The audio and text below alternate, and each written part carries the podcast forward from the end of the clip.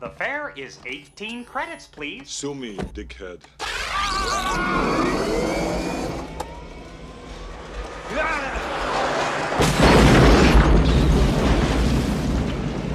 We hope you enjoyed the ride.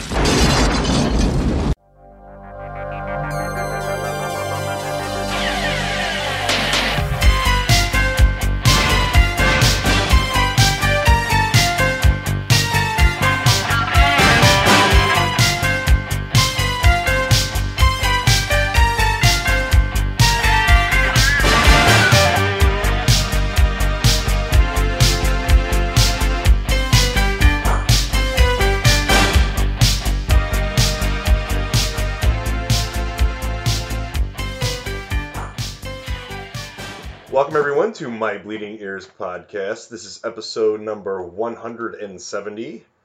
My name's Larry, your host as always, and with me today is my co-host Jesselyn. Hello. We are back after a few weeks here, and we've reloaded with some movies that we've watched. Of course, the reloads are a bunch of um, sequels, prequels, remakes, redos, rehashes, Except for one. except for one and our movie of the week. So let's get into it uh, right away here, 'cause, you know I don't like to fight around too much and Let's talk about bullshit. That yeah, okay. Anyway, yeah, let's uh let's go with our first movie here. Uh, shoot it there. All right. The well, let's talk about VHS '99. So there are two movies we forgot to talk about a few weeks ago. So Yeah. It's been a while since we've seen these. Um, VHS '99, 2022 on Shudder. Yes, uh, I was happy when this movie came out because I am a big fan of the VHS series. So 99 was, of course, the sequel to 94, and you had VHS 1, 2, and VHS Viral before. Um, I think, you know, the it kind of went down in quality a little bit with part 3, Mhm. but I still enjoyed them, and I, and I still enjoyed this one too, even though it wasn't as good as the prior one, which was VHS 94. But there is a few good segments in here, and they're not none of them are horrible, if you remember any of them. I remember the first one. You'll just have to Yeah. refresh my memory on The, the, other well, ones. the first one is with the the punk rock band Yeah. that burned up, and so these kids from years later go and I guess want to perform in uh, the same place as as these prior performers where they died, and their ghosts haunt them, and it turns into like a zombie fest. So um, that one's okay, but uh, there's some other good ones. I like the one with the with the girl who gets um, locked in the in the coffin. Oh yeah, I did like that one. That one was Mhm. pretty good. Uh, I like the one where the guys, those two guys, are transported to hell, and That they have to find funny. their way out. So I thought that one was was Yeah, clever. I think the first one, just everyone in that one is so intolerable that that one sticks out because I hate them all and they don't die fast enough. Yes, and then there was like the Medusa one. Yep. Uh, that was Mhm. involved with the wraparound. Um, so yeah, I, I, I, it's it's not bad. It, I still had a good time watching it. Not as good as the prior, but uh, I do say give this one a go because if you like the other VHS series, you're gonna like this one too. Yeah, I agree. I didn't love it. I didn't hate it. It's it was just fine. Yes. All right. All right. Uh, and that's on Shudder, correct? Mhm, Yes. on Shudder. Nice. Next, Halloween Ends 2022 on Peacock. So yeah, so a lot of people have already talked about this movie already to death. Uh, I really haven't listened to too much of what people have had to say about it, other than uh, a couple different people on YouTube. But this one, I, I, like I've said a million times before on here, I'm not a huge fan of the Halloween franchise. Right. I like the first one. Uh, the third one, to me, I, I uh, is probably my favorite, and it has nothing to do with Michael Myers. Right. They tried something totally different to make it into like an anthology series, which I thought was cool. Right. And um, I liked the uh, 2018 Halloween also. I thought that one worked really well. Um, yes.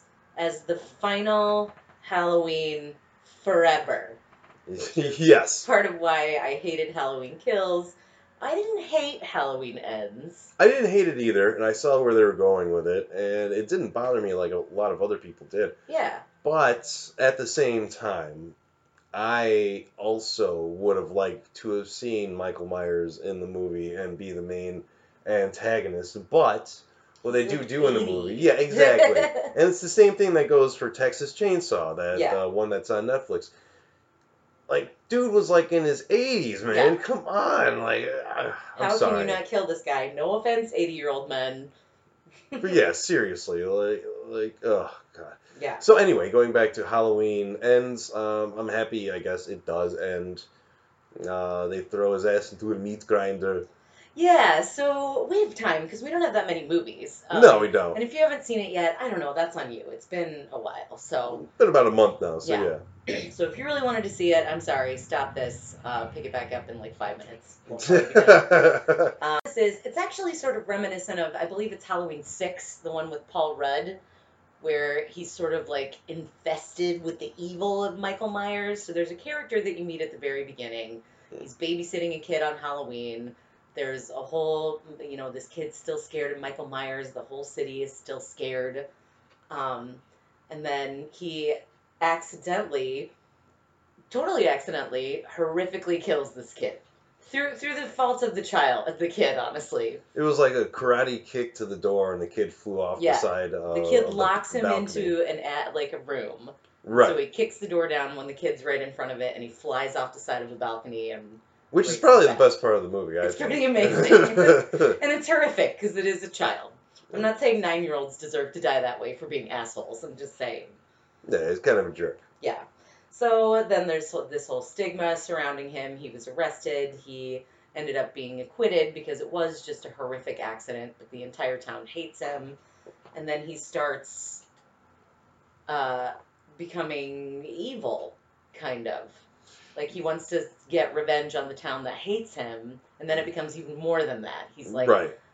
possessed by the evil that is in Michael Myers. Right, and uh, and what the movie is trying to say, and, and what it's, I mean, in each one of these new Halloween movies, the movie's trying to say something, and Right. this time around, it's like evil doesn't necessarily need to be born; it can be, it could be manufactured through someone's environment. Right. hmm Um, so yeah, and that's the I, I think the premise of it is. But then there is, of course, the the battle uh, against Michael Myers at the end, which is I mean it's okay. It, but it, yeah, it sort of shift gears entirely to, you know, a seven-year-old woman and an eighty-year-old man fighting each other to the death. yeah, and that's what it comes out to be. I, I didn't hate it, but also I don't think it was very good either.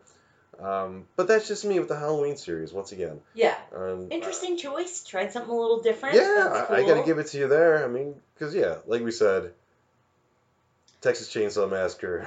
Yeah. those old guys. And I know it was like fan service for all the people who, you know, Michael Myers gets his head chopped off and he still comes back, or there are all kinds of things that happen to Michael Myers and he survives. So this, like, they put his body through a meat grinder at the end. So it shifts gears to the kid. The kid who's evil shoots himself to frame Laurie Strode. Did he shoot um, himself or he stabbed himself? Stabs himself, sorry, to frame Laurie Strode. Um, and then his her, her granddaughter is really upset that she sees him dead. She was dating him. Right, yeah. Um, and then it turns out she like comes to and she's like, "Oh no, I, my grandma never would have done this," and Right, yeah. comes back and helps kill Michael Myers, and then they put him through a meat grinder, and it's I don't know, the movie's kind of disjointed and stupid, but Right, but I didn't have a bad time. right, exactly. It, it wasn't horrible. And for those of you who will love Halloween no matter what, that's fine, man. I love Nightmare on Elm Street five, six. Like I like Yeah. them. I know they're bad. I don't care. I just want to see Freddy again. So right, exactly. All right, our next one. next, Pearl, 2022. We rented that on Amazon. That was in a, a limited release in theaters. Yes. It is a sequel to X, uh, Ti West's horror movie about um, these porn stars go to the, out to this farm to shoot. Um, this old woman who owns the farm is sort of like psychotic and jealous and starts picking them off. So this, sorry, is not a sequel, a prequel Yes. to that. So you get to see her as like a 17, 18 year old. no, She's older than that. She's probably in She's her in early her- twenties. yeah, early Yeah. 20s. hmm Uh, she is married, but her husband is off uh, fighting in World War One. Yeah. You have, um, and then you got you kind of see who this person is without giving everything away through uh, like her her family situation. You Right. you you you- you're, you're kind of on her side through this whole movie, pretty much, um, until you know, of course, things begin to unravel and you see this person that you're you're not sure if you want to side with them or not. Right.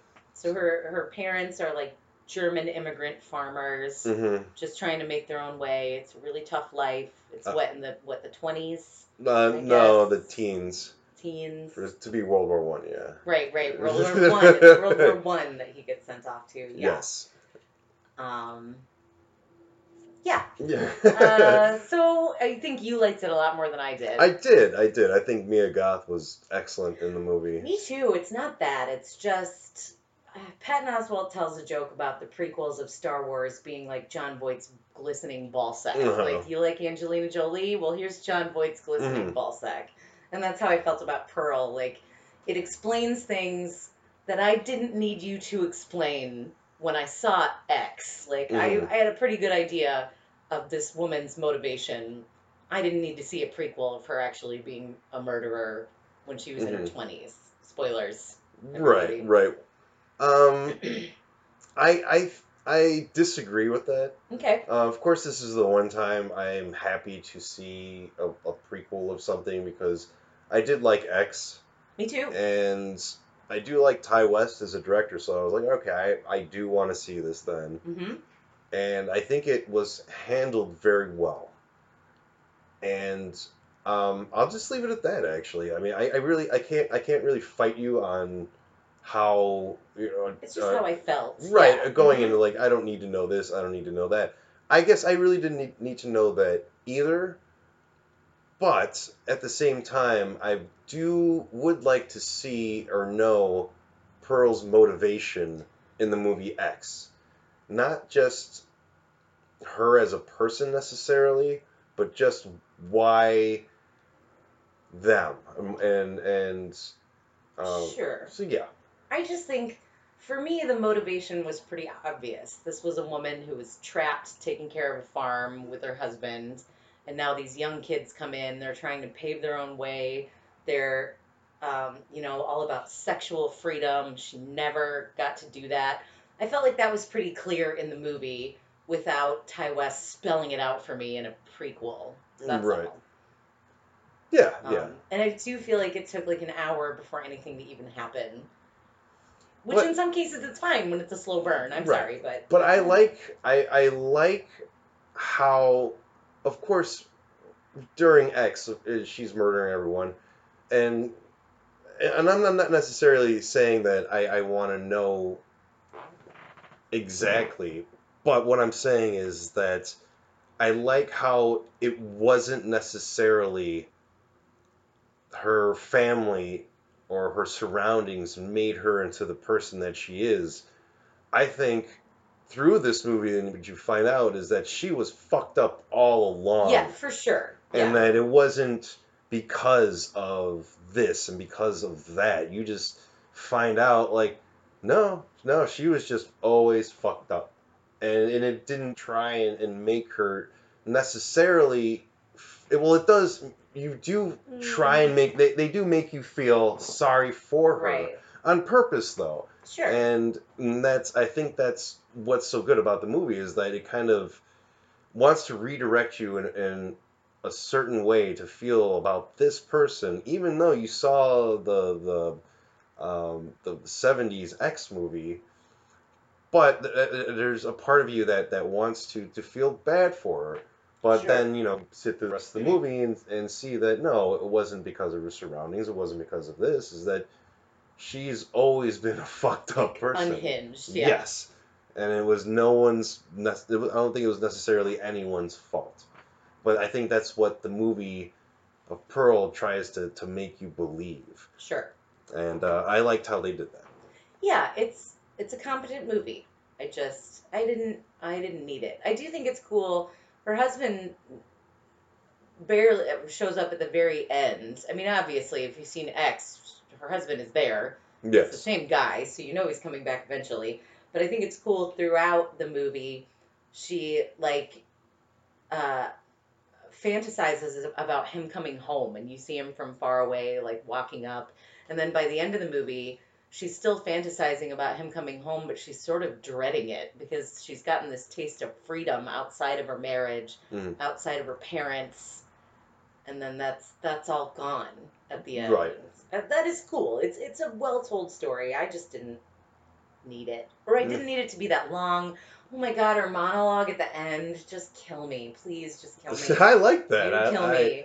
I like it if it was only like three minutes, but it's like ten minutes. it's not monologue. ten minutes. Feels like ten minutes. Sure, it feels like ten minutes, but it's not, and that's uh, I I actually like that part of the movie a lot. Yeah. so. A good, well acted by Mia Goth. That just Yeah. eh. But I'm probably in the mi- minority. I bet people really like it, and that's great. Yeah. Good yeah, for you. They do. Yeah. Next, this is the last one before our movie of the week. We didn't watch that much. We've been watching a lot of TV, not Yeah, not yeah. a lot of movies. Um, Don't Worry, Darling, 2022 on HBO. This is directed by Olivia Wilde, um, starring Florence Pugh and Harry Styles. Hmm. Um, it, it got all kinds of press because there uh, there was allegedly some tension on set, and Shia LaBeouf Yeah. was fired, or then he released tapes that actually showed that he quit. He wasn't fired. hmm So it got all of this press. And I think that's too bad because it, it got like lukewarm reviews And I think that's Um, because of all that. because crap. of all yeah. that press. Yeah, that they expected it to really be something. And it, it's good. I liked it. I watched it again with you because I wanted you to see it, and I like it even more. There are parts that I feel like there are loose ends that don't get tied up that kind of bother me, but hmm but I was entertained throughout, even the second time. I, I I enjoyed this movie too. I thought it was Yeah. pretty good, and I thought it was well shot, well filmed, and everything. And uh, yeah, I don't know why people are, are so lukewarm about this movie. I, I I thought it was pretty good, and of course it's it's something that has somewhat been done before, but Sure. in, a, in a certain kind of way now. And yeah, there are some some plot holes and stuff in there, but uh, I thought it was I thought it was pretty good. Along, uh, I thought Florence Pugh was really good. Uh, people were like, "Oh, Harry Styles is horrible." but And I was like, "He was not. fine." Yeah. I, I mean, he, he, I mean, not the greatest, but yeah, I thought he was fine in the movie. Me too. I thought everyone else was really good too. I, I thought this was a well-made movie, and I I think you should check it out. So anyone Agreed. who who followed all that that crap, that that shit that does not matter about Right. that movie. And I'm not even talking about the Shia LaBeouf stuff. I'm just talking about all like all the other crap that was happening. Like, who cares? Let like let's not dictate like what this movie is because of that crap. Right. Um, It's definitely, I mean, what did I say? Like the Stepford Wives is the biggest. You're gonna Yeah, the yeah. Village. It's reminiscent of all that. You're gonna guess the twist mostly from the very beginning. Yeah. You're not gonna guess the whole twist. But you're you're gonna get you're you're definitely gonna get vibes in some way Right. going. Of course, not everything here is what it seems. Yeah, Chris Pine. I forgot to say, Chris Pine is excellent. Yeah, real smarmy, and you don't usually see Chris Pine like that. He's Yeah, he's really usually- great at it. Um, but that also, he seemed like a great foil for Florence Pugh, and he's even excited at the idea of her character challenging him. Mhm. And then that's one of the big things that I think is wholly unsatisfying because that never really happens. There's there's never really a standoff. No, yeah. There's one standoff at at dinner where he basically gaslights her and wins the argument. Um, and then says some things that are confusing. I don't know. And then you think, yeah, there's going to be some sort of like face off with the two of them, and there there isn't. I say, yeah, don't worry, darling, go see it. I would Yeah. definitely watch it again. It's good. Yeah, it was good. All right, uh, up next, our movie of the week.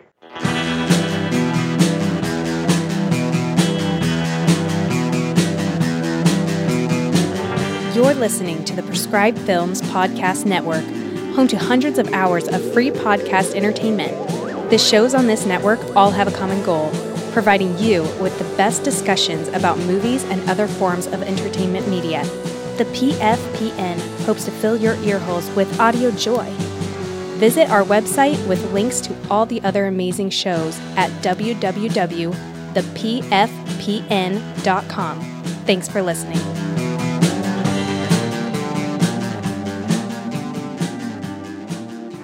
Our movie of the week is the 2022 horror film Barbarian. Uh, this is Jesselyn's pick. Uh, she gets to pick every fifth movie that we do. And I thought this was a good idea, seeing as it was just finally released on, uh, was it HBO Max, I believe? Yeah, it's on HBO Max. I've seen it four times now Right. since it was released. Uh, just about like a week or two ago, it was finally released. It was in theaters. I read nothing about this movie other than just seeing people's headlines. Oh my god, holy shit. Barbarian. Yeah, I didn't read anything about it either. Just like the one sentence, like woman goes to Airbnb. Right. So uh, before we start this review, I just want to say that this is going to be full of spoilers. So if you have not seen Barbarian, do not listen to this Please don't. or check it out and then come back because we are spoiling the entire movie and Yeah. we are going to talk about um, how we feel about it Mhm. and um, where we're coming from. So, uh, starting now, spoiler talk. Yeah. All right, lead it off here with Barbarian. All right. We open somewhere in Detroit at night in the rain. A woman drives up in her car to her Airbnb. Um, she's looking for she gets looking for the email with the code. Some person named Marcus is calling her. She keeps ignoring that call. Um, she goes up to the door. At first, she gets the code wrong, and so you think, oh God, she's stuck outside. Uh, then she gets the code right, and in that lockbox or that realtor lock, there's no key. So she calls um, the Airbnb owner. They don't answer because it's late at night. Uh, she gets back in her car trying to figure out what to do, and then a light comes on uh, in the Airbnb. And then Bill Skarsgård comes out. You can tell because he's nine feet tall. hmm Um, and she goes back up, opens the door, and they realize that the the Airbnb was double booked. So they both booked it for the same weekend. Right. What I, I really think was uh, effective about this scene just starting too is how really just how dark it is on that street, and you don't get a sense Right. of of where she is Yeah, you can't see anything. anything. So you you kind of think maybe this is just a regular neighborhood, but there are no lights on in any of the buildings, and you can't really see much yourself as you're watching her park her car and get out and go to this Airbnb. hmm Um, you find out a little bit later on, but we'll get there. Yeah. So she's obviously she doesn't want to go in because this is a strange man, and she even mentions later, like, no, well, we'll get there. Mm. Um, so she's very nervous about going in. She asks if she can see his confirmation. He kind of chuckles about it, but she's not kidding. Mhm. Um, so he shows her the confirmation. She tries to get another hotel. While she's doing that, he is Bill Skarsgård plays this so well because even the fourth time I saw it, um, you're still you really don't know what he's all about. Um, you don't entirely trust him, and and you you shouldn't entirely trust him as the if you're from the POV of the main character, which is Tess. Uh, his name is Keith. So he says, I'm to make some tea. And she's like, No, no, don't make me any tea. He insists that she sleep in the bedroom. And she says, Well, I kind of have a thing about clean sheets. So they're washing the sheets. She goes to get cleaned up in the bathroom.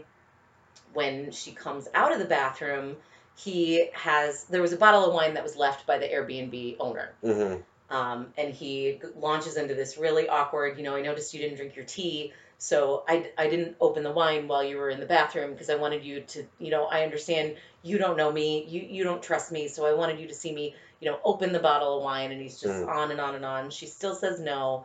He opens the bottle of wine and has a glass, and eventually she warms up a little bit, starts to trust him, has a glass of wine, and they really start talking. Right. Um, And so, but during this whole time also, like, like um, Skarsgård Keith, he's very, he's still kind of awkward, and he still kind Yeah. of seems like he's waking up still, and along with you know being put in a situation where you know you wanna you wanna be a good person, Right. and you don't you don't want to put off any vibes to this other person that uh, you can do any kind of harm. So he's trying his best to do anything he possibly can to not be a creep. right. But at the same time, I, I, I would assume, coming from a woman's point of view, that's something also you look for too.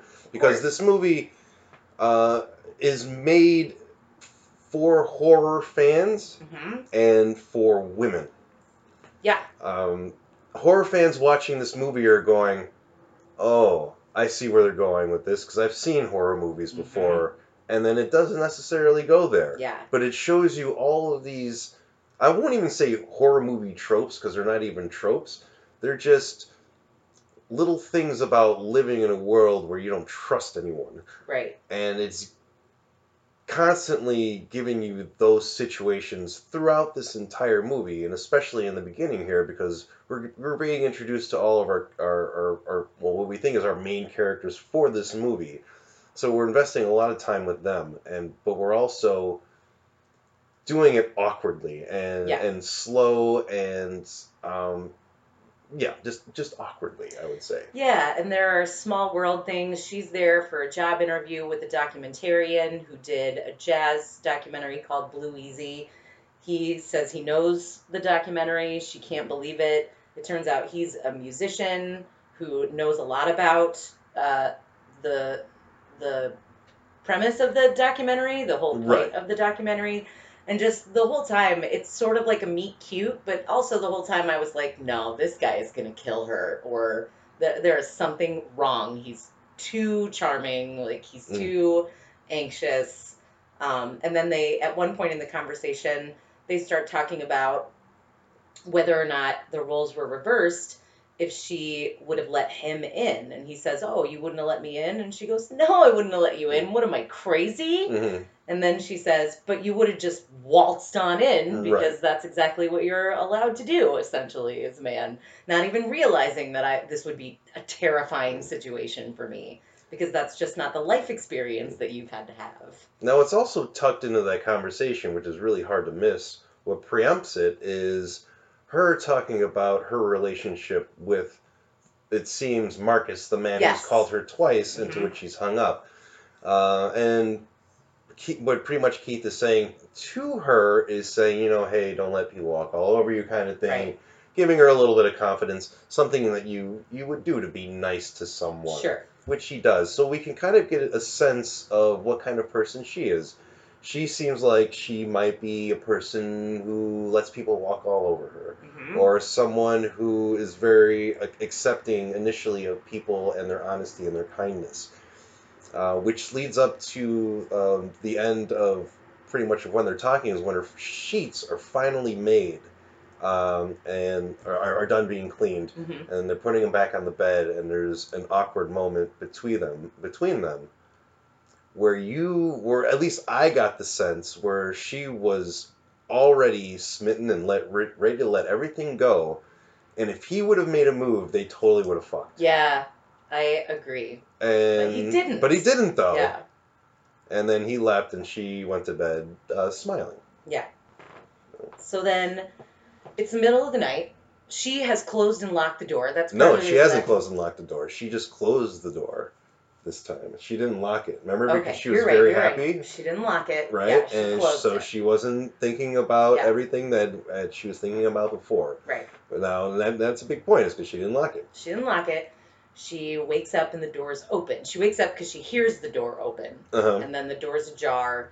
She walks out. Keith's on the couch making noises like uh-huh. he's having a uh-huh. nightmare. Uh-huh. Yeah. yeah, kind of. Uh, yeah. So, and this this is this is a really nice moment. I, this is a really cool moment. I think she walks out there and she wakes him up and scares the shit out of him, and Mhm. he's pretty upset. Yeah, he, That she like, would what do the fuck? that. You know, yeah. And she's like, "Did you open my door?" And he's like, "What? And like, no, no, no, I've been asleep. I was making noises, kind Yeah. of thing. So, Still like, don't trust him." right, exactly. Yeah. Seeing is now like, okay, here's another thing we're gonna try and throw at you about this character is Right. that he's making these weird noises while he's sleeping. Of course, that can mean nothing, Right. but it can mean almost anything at the same time. Uh, it's just another thing the filmmakers are throwing at you, and I think they're throwing out specifically to horror fans, going, "Oh, here's this thing. you know, no, no, we're not going to follow through with it because we want to keep pointing you in this direction. Right. Um, I imagine he would be making noises because Bill Skarsgård can't fit on a love seat. Yeah, his neck was that- probably killing him. yeah. His airway was closed off. um, so she apologizes. She goes back to the bed. They both go back to sleep. She wakes up in the morning and he's gone, but Mhm. he left a note, like a nice little note saying that he would be back later. He Well- leaves the key. No, he said he leaves her the key and says, "Please leave the key in the lockbox so Mm. he can get back in." So, but another thing you miss though is when you know they do depart at night when she goes back to her room. They made a point of showing her lock the door this time when Okay, she closed yeah. it, click Mhm. like that. So, anyway, yeah, But she still seems to feel bad about how upset he is. Right. Which, like, again, makes me not trust him. Like, hmm, but something's really up. Um, but her reaction to the note though is also, I mean, she does seem pretty happy about Yeah. it. You know, it, it Mhm. was a nice note that he yeah. They're, left. they're really hitting it off, Yes. definitely. Um, so, and she has woken up late, so she gets ready really fast to go to her interview. She opens the door to the Airbnb. Now, in broad daylight, you see that this is like a ghost town with Yes. just condemned houses. As far as the eye can see, this is the only house where clearly someone could l- inhabit it. No, no cars anywhere. No sight. cars, no people. Um, so yeah, so she notices that. She goes to her job interview. Um, af- so you see after the interview where she's talking to the interviewer, Mhm. um, ask where she's staying. She says where she's staying in Detroit, and the interviewer is like, the documentarian is like, "What? What?" yeah, like no, no, you, you can't, can't stay there. Yeah, yeah. And she's like, "No, it's okay. I have a roommate." and It's she's fine." like, what? Yeah. okay. Yeah. So uh, then she comes back, and a man from the distance starts yelling at her. And Well, yeah, she drives back to the house. Drives back to the house. Yeah. Um, and this is filmed really well too because uh, they see her in the car. She's getting out of the car, not you know really paying attention too much. Yeah. And in the back and off in the distance, you can kind of see someone moving very quickly, and then um, the person gets closer and starts yelling, and then chases her towards the house, and she runs back in. She has to put in the key code first, and then opens the door, gets in, locks it, and the guy's like, "You can't be in there. Get out of that He house." just says, "Yeah, come out that house. Come out that house." Come out that house. It's come out that very house." threatening. Yes. It's. Right. Yeah. So you don't know necessarily know what he means by come out that house, Right. meaning I'm gonna come out that house so I can get you. Exactly. Yes. So she calls the police. Uh, the dispatcher just says uh, there are no available units. Like Yeah. completely doesn't care at all. She probably doesn't believe that anybody actually is living or can inhabit any of those houses. Mm-hmm. So says no, nobody's coming, and then nobody comes. So Um, so she stays in there and waits for a while, uh, and then she goes to take a dump, and there's no toilet paper. Mm-hmm. so she has to go down to the basement where there's toilet paper, and the door closes and locks behind her. So she's stuck in the basement now. Yes.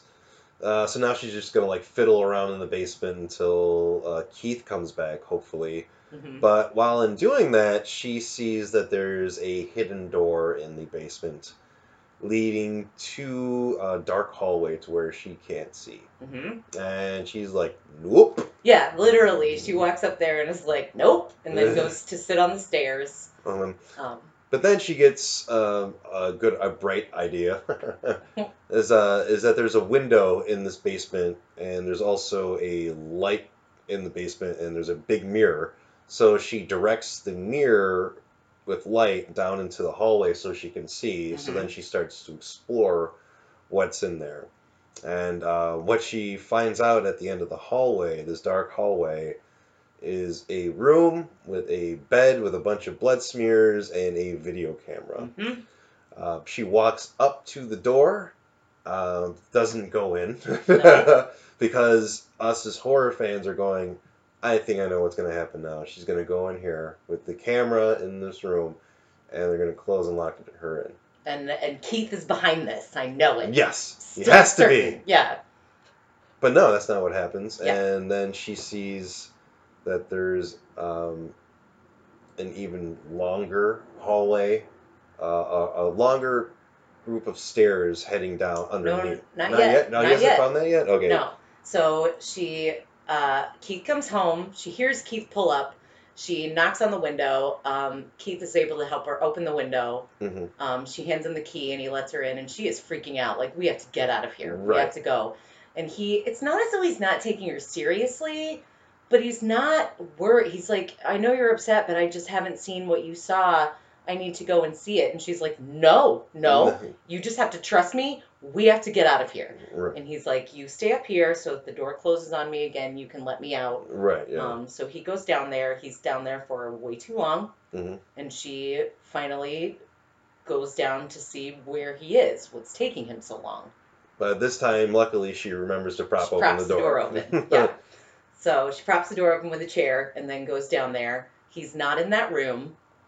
Then hmm she hears something Right. and she removes this i think it's a big piece of plywood um, and then she sees this huge staircase Right. heading down even further into the basement and it looks like just a dirty old crawl space um, she almost doesn't go and then she hears it becomes really clear that it's keith screaming for help hmm so she is terrified, but she walks down the stairs to try to find Keith. Um, he's screaming, "Help me! Please help me!" Um, still, I'm like, "Ooh, he is luring her down to this basement. Yeah. Like, "Mm, don't do this! Don't do it! Get out of there!" She goes down there. She finds him. He looks really shaken, saying, "There's somebody else down here. There's somebody else down Somebody here. bit me. Somebody bit me. hmm There's somebody else here." And she says, "Come on, let's get the fuck out of here. Come on." And he's like, "No, no, no, no, no, no, no. We have to go this way." He's like full on panicking, and he Right, wants to go backwards. And she's like, "No, Keith, no. Come on, let's go up the stairs. Let's get out of this house." Right. Um, and then someone does come up behind him and just crushes his skull into the wall several times. Keith Yeah. is dead. Keith is dead, and we see it's a large, naked humanoid woman. Yes. hmm And then that's when the scene ends. She jumps at Tess, and then black. Big Black. Yeah. That's the first half of the movie. Yeah. And then now we start our second half, where we flip roles. We are um, not not we're not going to see a woman go through this process, but now we're going to see a man go through this same process. Right. Uh, this is where Justin Long comes in, his character. He's great. Justin Long playing a dickhead is just Yeah, chef's kiss. I know. So good at it. Because for so long he was always playing the straight man to everyone else, but then finally, like Kevin Smith gave him a, a, few roles where Yeah. he wasn't the straight man anymore. He did um, was like um, uh, Zack and Miri he plays like the, the the gay porn star guy. at Yep. the- then he was in Tusk. Tusk. So good, like good people are using him in other roles other than like the the serious boyfriend role or like Ryan Reynolds' butt buddy. You know, Right. it's it, it, it he works very well, especially in this movie. They're calling him the a scream queen now, and he's really flattered by that. good, good. yeah. All right, So he's Uh, in a car in his uh, convertible in L.A. singing this song called "Ricky Tikki Tavi." yes. Um, He has a convertible. He's enjoying life like no other person. all the words to this song. Things are going great. Um, the Ricky Tikki Tavi. I didn't even notice the song at all. You noticed the song immediately, and so I Mhm. wanted to look up because I didn't remember. Ricky Tikki Tavi is uh, from a section of the Jungle Book. It's about this mongoose who uh, becomes protective of this Indian family who let him live on their property, and he ends up protecting the family from these snakes hmm and the these cobras and the song is Ricky Tikki Tavi Mongoose is gone and the the whole song is about how this the artist who wrote the song is realizing that there is no Ricky Tikki Tavi. You thought that there was a protector. It was school, the government. Mhm. It's none of those. You are taking care of yourself. Um, and so we talked a lot about, or I talked a lot about like what this song could mean. And you tell me what you think because Well, I, I thought, think- well, it could be that he thinks he's the mongoose when he's actually the cobra, and we're gonna find that out very soon. No, I just I just think it shows how selfish he is. Yes. hmm And it's just a, a song just saying like you have to be selfish to be successful in this Yeah. world. Okay. That's what I think it's trying to I think say. we can both be right. Yeah, we can. Yeah. Be. Yeah, sure. Mhm. I mean, it's just however you interpret it. The song's much more pers- purposeful than I noticed until you yeah, pointed it out. because I asked for you, I was like, "What do you think about the Ricky Tikki Tavi song?" And you're like, I like, was like, what? "Who? Someone was seen it. singing?" Three, twice at three that times. Three times, yeah. It's just yeah, because all it establishes for me is that this is some cocky asshole. Yeah, and then, Yeah. yeah. and it does a perfect job of doing that. Right. Um, he does get a phone call, and you do kind of learn that he is someone important, and then we do learn that he is a producer of a pilot for TV, hmm and his uh, fellow producers and writers and everything called him, and they pretty much called and said that he's been me too'd. Yeah, the the star of the sitcom said she won't move forward with the project um, with him because, and he's the one who says it outright. Um, hmm they say sexual misconduct, and he says, "What's she saying? That I raped her?" And Yeah. they go silent. Yes. And then they say, "Yes, she's saying Yeah. that you raped her." Yeah. Yeah. Um, and then they say, you know, we're going to conduct an investigation, but this project will likely not move forward with you as a part of it. So he's Right. fired. So yeah, he's very upset. I mean, Yeah. he, he's now he's going nuclear. He's saying, you know, I'm gonna sue her, That fuck her, fucking kinda- bitch. Yeah. Right. He's saying all this stuff, and as as a man watching this movie, I'm like, all right, well, let's see how this is gonna play out right now. I want to see, you know, if he's really a bad guy or or maybe you know who knows. Uh, but I think, and um, I'm of course I can never be certain about this, but I'm pretty sure from your point of view when you're watching this, you're like, oh yeah, this guy's a piece of shit. For sure. And, and it's even more telling that he's the one who says the word rape first. Yes. Um, obviously, if a woman makes that sort of accusation, I believe the woman because there's they have everything to lose and nothing to gain to make Mhm. that kind of accusation. It could completely destroy her reputation, and he's, she still came forward. Right. So in most of those cases, I know that they're not all true, but right. I Right. I believe the woman. In most cases, that's true, and I'm going to believe the woman. And even more telling again that he says, "Oh, what did she say? I raped her?" Right. Like, yeah, that that doesn't look good on you at all. And then calling her a fucking bitch after that, Mm. over and over and over, to where his financial advisor is like, "Dude, Yeah. stop." Yeah. Um, so yeah, so now he he wants to countersue and he's looking at his finances Yeah, and he's seeing that he's um, he's gonna I mean it's, this is gonna run him dry if he's gonna fight this. So Yeah. he sees that he doesn't have much time left with the amount of money he has to get these lawyers, which is gonna cost him like a hundred grand, probably even more than that. So he Mhm. needs to start selling some of his properties. hmm Um, so he ends up leaving the state to go to Detroit, and then we see that he owns the property where this is all taking place. Right. he doesn't manage it or anything. He has the Airbnb person managing it for him, but he owns the place. Right, So he goes there to stay and to get it ready to sell it. right. And then we see um, that um, he's still very upset about this. He talks to his lawyer, and he says to his lawyer, you know, maybe if I just call her and say, you know, talk to her, and his lawyer's like, do not do that. Right. You do not talk to her anymore. Yeah, like, dude, that's the worst decision you can make. He's like, all right, fine. And then his lawyer's even like, dude, you left the state right now? I mean, that's going to look very bad. He was like, well, I need money to pay you, asshole, kind of thing. right. Uh, so then he ends up, um, he had there before. Yeah, the suitcase, like toothbrush, the like hair kit that Keith left behind, it's all still there. Yeah, like yeah, someone all this here. shit's still there. So But instead of being scared, he's angry. yeah, he's, so he ends up calling Right. whomever uh, manages that and says, well, well, who was here? Like, why is all this shit here? And then pretty much they said it's been a couple weeks. No one's rented it since, so the maid hasn't come since to clean before anyone else Right. rented it.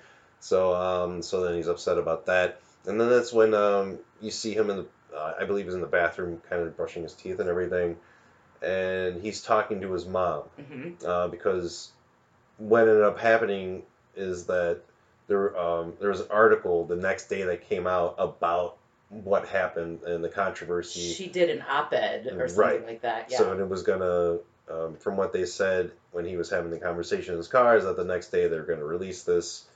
Um, so he was on the having a conversation with, with his mom, saying, "You know, mom, I didn't do this. She made this up, kind of thing." She's like, "Well, what should I say?" You know, and Mhm. just say she's lying, kind of thing. And she was like, uh, "Wish you would, you know, come back to Detroit." And we're like, "Wait a minute, he's in Detroit right, Right. now."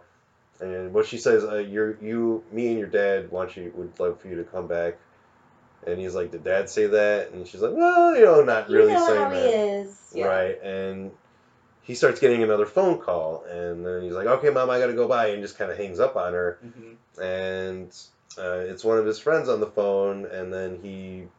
Why don't you say it? I don't want to say it either, but okay. I mean, I mean, just it's part to of the show movie. you, it's part of the movie. I'm quoting it. I hate the word. Um, just to show you how quickly he can shift gears into a totally different person. He answers the phone and he goes, "What up, faggot?" And you're Right. just like, "Oh, Oh, what like, a "Oh, piece shit." of shit." Right. Yeah. You're right. Uh, and and it's uh, it's little things like that, of course, of him just totally just hanging up on his mother, a woman, Yeah. of course, and just disregarding all that shit, and then Saying something horrible. horrible to his Yeah. friend, and then that's where we see that um, he's back in town. He's seeing some of his friends. Uh, they're at a bar drinking, and his buddy's like, "You know what, man? We're homies and everything, but I gotta know, man. Meeting you, you gotta tell me what really happened." So then, And he's saying like, "Yo, yo, yo, yo, can I be real with you?" Like Yeah. this is Justin Long yeah. talking like this. That gives you any indication of how wrong it is. So he, he pretty much just starts telling his friend, he's like, you know, I'm a very, uh, um, what you call it? Well, he says she needed some convincing. He needed some convincing. Yeah. You know, I, I, I'm, I'm a very persistent person, kind Right. of thing. And from that point on, you're just like, oh shit. Like, Mhm. you're, it, it- there's, there's no way now thinking that he didn't do it because Right. he's just showing all the signs now. So you're like, okay.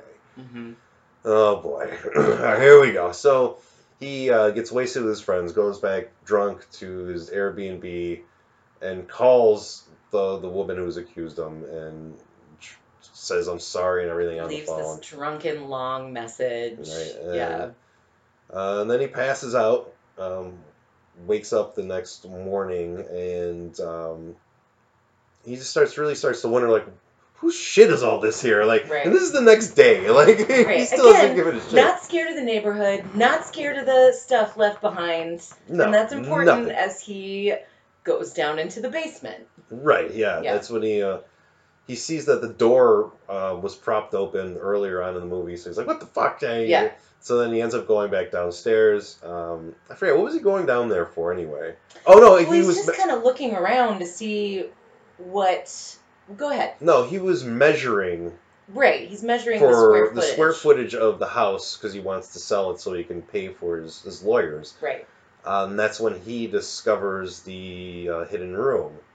And instead of being like, oh, fuck, this is scary, going, he sees this as an opportunity to make more money because he think he can add it on as square footage. He starts to measure it. Yeah, he's googling like how do you count square footage. Mhm. He just moves this bloody mattress and camera. Like Yeah. none of that bothers Yeah. him at all. And it's and it's really funny how the filmmakers are doing this too because they're they're not focusing on all the stuff that he's missing. They're focusing on him Yeah. going through this stuff, uh, like through dog cages too, because he ends up finding the stairs going downstairs. and he gets excited that there's even more downstairs. Right, Yeah. and he just and it's he's just totally oblivious to everything that's going on around him right now, which is the complete opposite of what we saw in the beginning of the movie. With Tess. Yeah. Right. Uh, and then that's when he comes upon our humanoid woman, hmm and um, she chases him through this underground part of uh, this this layer, I would say. Um, we see that there's a room with like a red light and like a, a TV playing uh, about how to breastfeed Mhm. babies. And he's already fucking weirded out by this. And then, yeah, the, he comes across the woman, he starts to run. And then that's when he falls into a, like this cage Mhm. along with Tess, who's been there for a few weeks now. Who is just trying to tell him to shut up. hmm Like just stop. he's freaking the Yeah. fuck out. He's Mhm. like, what the fuck is going on? This is crazy. Like, She's just like, be quiet. Shh. mhm. Yeah.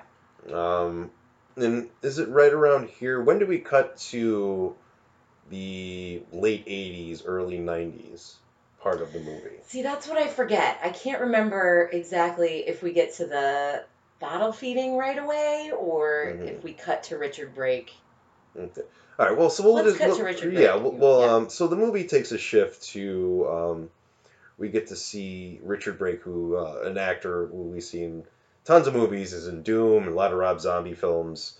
Uh, I think he's perfect for this part. Perfect. Oh yeah. my god, he's great. Uh, I saw him at a Comic Con one time and just like wandering around. Is he terrifying? No, you look kind of happy, you know. But, but, but anyway, um, we see that um, he used to own the house Yeah.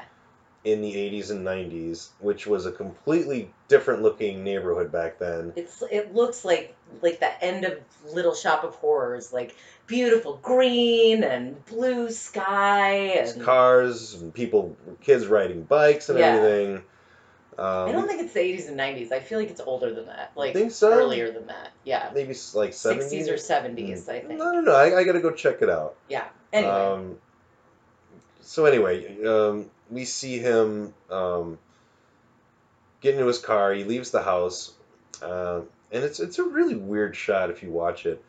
Um, as he's walking out of the house, it's the, the camera's facing, and he walks closer. And at some point in time, he's kind of he seems like huger than, like way bigger than the yeah. house is. Mhm. Yeah. Uh, and he gets in his car and he goes to the grocery store. Um, we see him like uh, picking up stuff for a baby, and there's like a woman who helps him in the grocery store picking out stuff because he said he has a baby on the way, and he's Mhm. like, I don't know what I'm doing, kind of Really thing. cagey, barely talking. Right, Yeah. very short with his answers. So he ends up um, buying a bunch of this stuff, uh, loading it in his car, and while he's doing that, he sees that there's also a woman who was at the grocery store too, um, leaving in her car also. So he, we see that he ends up following her home. He changes into a jumpsuit, um, and and Richard Brake is a white man, yet the name on the jumpsuit, I believe, is Carlos. Oh, I didn't notice that. so yeah, Oh. um, Okay. so he wears this jumpsuit, and it looks like it's a work outfit. So he goes, ends up going to the the, the woman's house, saying, "Hey, uh, there's like a power outage or something like Yeah. that." So he's able to enter the house. She lets him in. Um, he goes to the bathroom to check the water. I think it was like the water thing. Yeah. Uh, he turns the water on. He unlocks the bathroom window, and then he leaves. And he's like, "Goodbye. Everything's fine here. Don't Mhm. worry about anything." So you know he's leaving this window unlocked so he can enter it later on and kidnap her. and kidnap her. Um, but we don't never see it happen, which is awesome. We just see him flip Yeah. the lock, Mhm. and that's the scariest part of what they could Yeah. have ever done with that scene hmm is just him flip a lock on a fucking window. Yeah. And then leaves the house all kind of weird and just, you know, not as verbal as one should be. Yeah. And leaves, ends up going, goes back to his place, parks the car, and his neighbor comes out saying, hey, you know, we're going to sell over here, and, you know, if we don't do it this year, you know, we might not get as much money, and neighborhood's going to shit kind of thing. Right. And, and Richard Brake's like, "Ah, I'm not going anywhere. And then uh, you see him enter the house, and we end up hearing the screams of a woman. hmm So we're like, okay, so we're- we're starting to understand like what's happening in this house, um, and we can start to piece a lot more together in, in what we're getting now. Yeah. Uh, which leads to the scene of uh, of this humanoid woman in this house, or in underneath this house, and even in the house, because now we know that the humanoid woman is the one who opened up Open her door. the bedroom door. Yeah. So we see uh, we see her try to breastfeed. Um, Well, just first the- she tries oh, to oh, bottle bottle- feed bottle feed. Yeah, and he won't do it. And she's saying, "Do it, or else And she's Tess gonna get is like, pissed." just do it. Yeah. He doesn't do it, and she drags his ass out of the hole hmm and starts to do it naturally through her breast, and he's not having it. And they're, they're doing it in that red room where the breastfeeding video is. So we're getting to learn more and more about this this humanoid. We're seeing that um, this could possibly be through inbreeding kind of thing Yeah, going on, which it, it does end up kind of being. It is. Um, and Tess even says she just wants you to be her baby. Right. Um, and of course, he won't do just it. consent. Yeah, just do it. you need more convincing, AJ.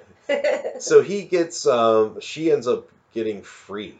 She, uh, once he gets, um, Tess does, yeah. Tess, Tess gets free, runs towards the exits, um, runs out of the house because she accidentally steps on the tape measure and it alerts the, the woman. That she's out. Yeah. Right, so she books. She can't get out the door, so she gets out the window, and that's when you see Andre, the guy who had chased her and said, "Come out that house," Hmm. run up and pull her out of the window. Right, she busts it out, tries Yeah. to go through, and that that's another great, great scene in this movie is like when he gets the the guy gets her out of the house, right out of the window, and we see the shot of her sticking her hands out of the window and then Yeah. slowly going back in, Mhm. staring. Oh, that was so effective. That shot was so yeah, effective. it's a great, great shot. Um, So Andre's, she's like, Tess is like, we have to go back in there. There's somebody else in there, and Andre's like, are you nuts? Like, do not go Yeah. back in that house. No. And so he won't help her. Um, And- she and- almost doesn't. She, Right. you know, she, you know what? Let me. She finds the police. right. um, these this squad car, um, and she tells them there's someone who's been kidnapped. I was kidnapped. We have to go back to this house. Well, yeah. Well, she ends up. She leaves the house, and Andre Yeah. says, "You better not be around here if you're going to save this guy. You better not be around." She comes out at night, so Right. she ends up leaving. She walks a very long way, and she ends up getting to a gas station where we assume that she calls the police. Okay, you're right. Yes. And then the squad car arrives. The squad car arrives, and then that's when uh, she tells them all that would happen. Of course, she's been in that basement for two weeks. She looks like shit. So these cops think that she's a crackhead. Right. Be- So they don't coming believe her from at that all. neighborhood where no one lives. Right. They, Yeah. And they keep asking her for her ID, and she's like, What do you need an ID for? I'm telling you, Right. someone is in danger right now. hmm So she ends up leading them back to the house. And um, that's actually, is that where, that might have actually been where the, the break was, uh, where we saw Maybe that's where the, I think that's the Richard. Brake part is. Yeah. So they end up going back to her house with her, and um, she can't get in because she's locked out. And they ask again for her, her ID. She's like, I, I can't get it because it's inside the house along with my keys and everything else. She starts to kick down the door, and the cop's like, Wait, wait, wait, whoa. Now we're, I mean, don't do that. This is in your house. You're breaking and entering. They're not listening to a thing she's saying. Uh, they end up getting a call saying there's something in progress, and then they end up leaving. They just leave her there. Yeah, and not giving shit about her at all. Um, so then that's when um, she throws when she she throws a rock through the window hmm to go and save Justin Long. Yeah. Um, so yeah, that's when she ends up going back in there. But Justin Long, um, he gets away uh, from her, I believe. He does, and he makes it even further into that tunnel where Mhm. there's a little room where Richard Brake is. Right, he's very old at this point in Yeah. time, very sick. He's probably about 80 years old, 90 years old. Yeah. in a bed, just melting away into his mattress. hmm And Justin Long is like, "Oh, what the fuck's going on here? Are you okay? What's going on?" And then he sees that um, there's just a pile of VHS tapes with women's names on them, hmm and maybe not even women's names, just what uh, something that stood out about them, like the redhead Yeah. or yeah, something like that that's marked on these tapes. And Justin Long throws one in and he watches it, and we see him like start to be like, "Oh, what the fuck is the matter Yeah. with you?" kind of thing. Yeah. What the fuck did you do? Right. Yeah. and now we know for sure that he's been um, stealing women and killing them and impregnating them and shit like that And down then here. the, his daughters, like it's very incestuous. So this, the the mother, she's called the Mhm. the humanoid woman, is definitely a product of like incest. Years and years of incest. Years and years of incest. Yeah. Um, so then that's when uh, uh, uh, Richard Brake pulls a gun out Pulls a gun the, out, yeah, right. uh, the end table next to him. Um, and you think, well, he's going to kill Justin Long, but instead he shoots himself in the head. Right, because he knows the jig is up now. Yeah. These people are down here. I'm I'm fucked, and who cares anyway now? So he just blows his brains out. Uh, Justin Long gets the gun. Yeah. Uh, he starts heading out towards back through the tunnel, and that's when um, He sees actually- a light. Right, but before that though, um, wait, doesn't uh, she? No, I'm sorry. She sees a light. Right. So she is walking down in the tunnel. She sees a light. She doesn't hear anything. She doesn't know what it is. hmm And then suddenly a shot rings out and she gets shot in the gut. hmm And then Justin Long runs out obviously not me. He was scared. He didn't Right. see, yeah, who it was. He thought it was the crazy woman. And we know it wasn't the crazy going to be the crazy woman either because uh, Tess had actually run the crazy woman into the house with her car, so she was pinned by yeah, the car. Yeah, that's right. I forgot that part. That's yes. a good part. so Duh. yeah, so We we get to see it a kind of now if you've seen horror movies, you know that the humanoid woman is not going to be dead by Right. just getting crushed by a car. But Yeah. st- Tess goes down to uh, rescue Justin Long, um, but Justin Long is on edge, so he ends up shooting her, and uh, yeah, she we think at first she might be dead because her eyes are open when she got shot, but she's Yeah. just in shock. So Justin Long picks her up, leads her out of the house. He's very very sorry about it, and as they're leaving, they see that the car is all fucked up and the woman is gone. The mother is gone. Yeah. Um, and so they start to get away, and then that's when they, they run into Andre again. He's like, you know, um, here, come with me. Um, come, and- I live over here, kind of thing. Mhm. And, that's when they start to have the conversation about the Richard Brake's character and about how many women and how there, there's stories about that house Yeah. and no one should be in there. And that woman comes around this neighborhood and just stalks people and shit in here. So like Mhm. no one comes around here, you know. She doesn't fuck with me, kind of thing.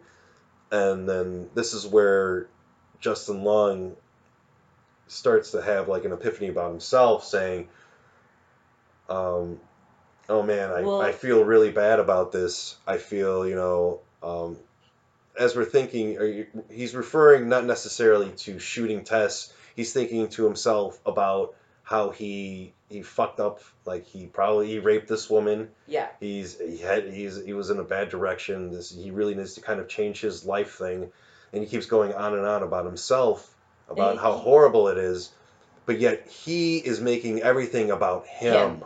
Yeah. and not about everyone else, And and about the woman he shot and he hurt or anything. Right. But he does take responsibility because Andre says, wow, she really did a number on you, huh? Mhm, And Justin Long's like, no, I did that. And that's Yeah. when he launches into this. mhm, I think I might actually be a bad person. Right. Um, and yeah, and you're right, making it all about him. Mm-hmm. Um, and I don't know about the men who are watching this, but uh, my sis- I had my sister watch it right afterwards, and both of us, while he's making this big speech, both of us are like, "Fuck you, Yeah. man, fuck off."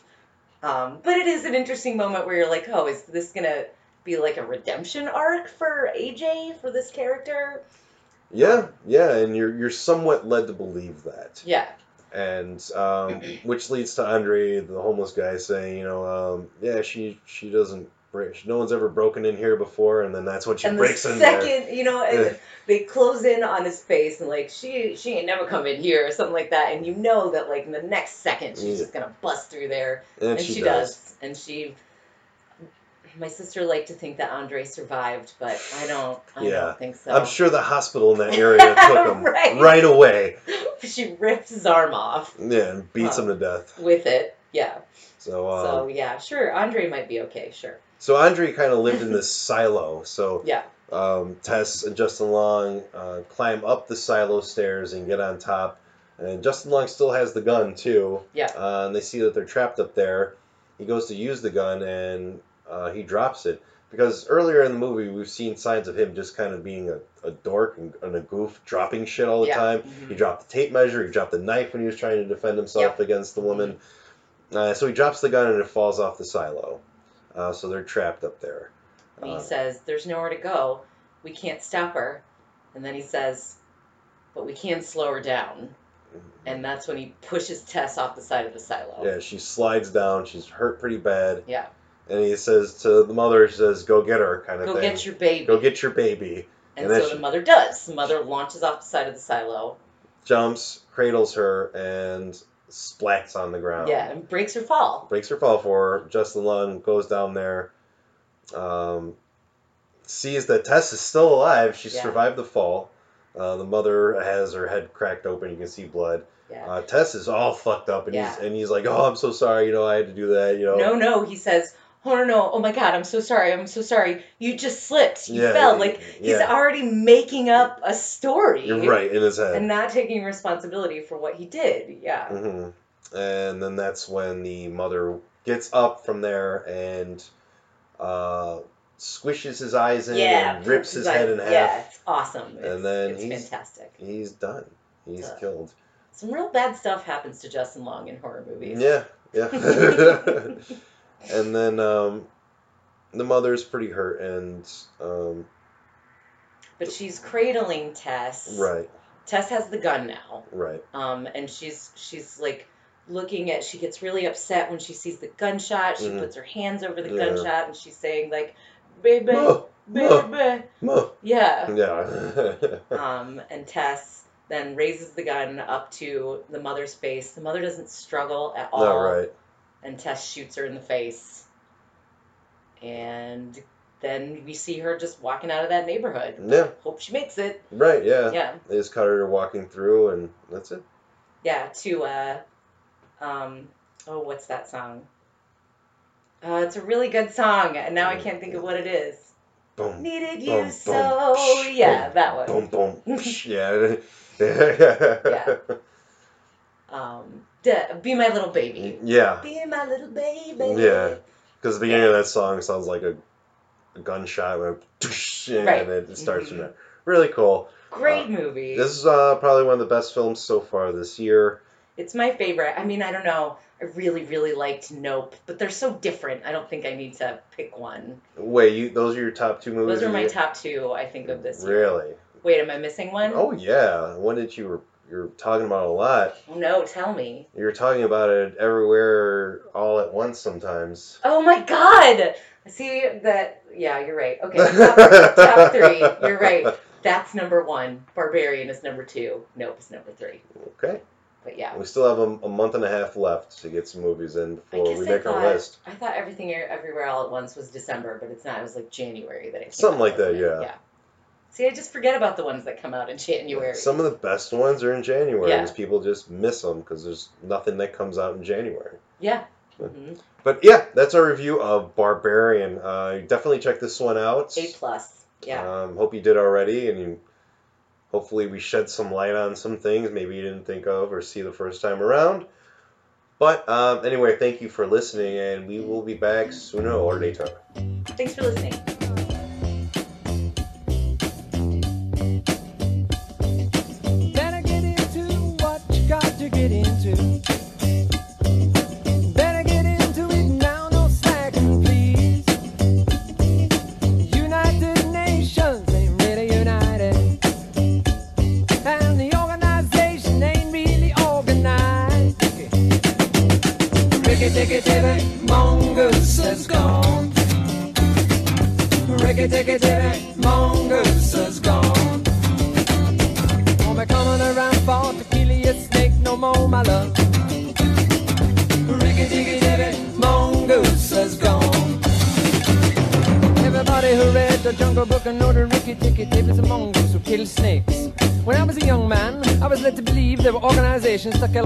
For me.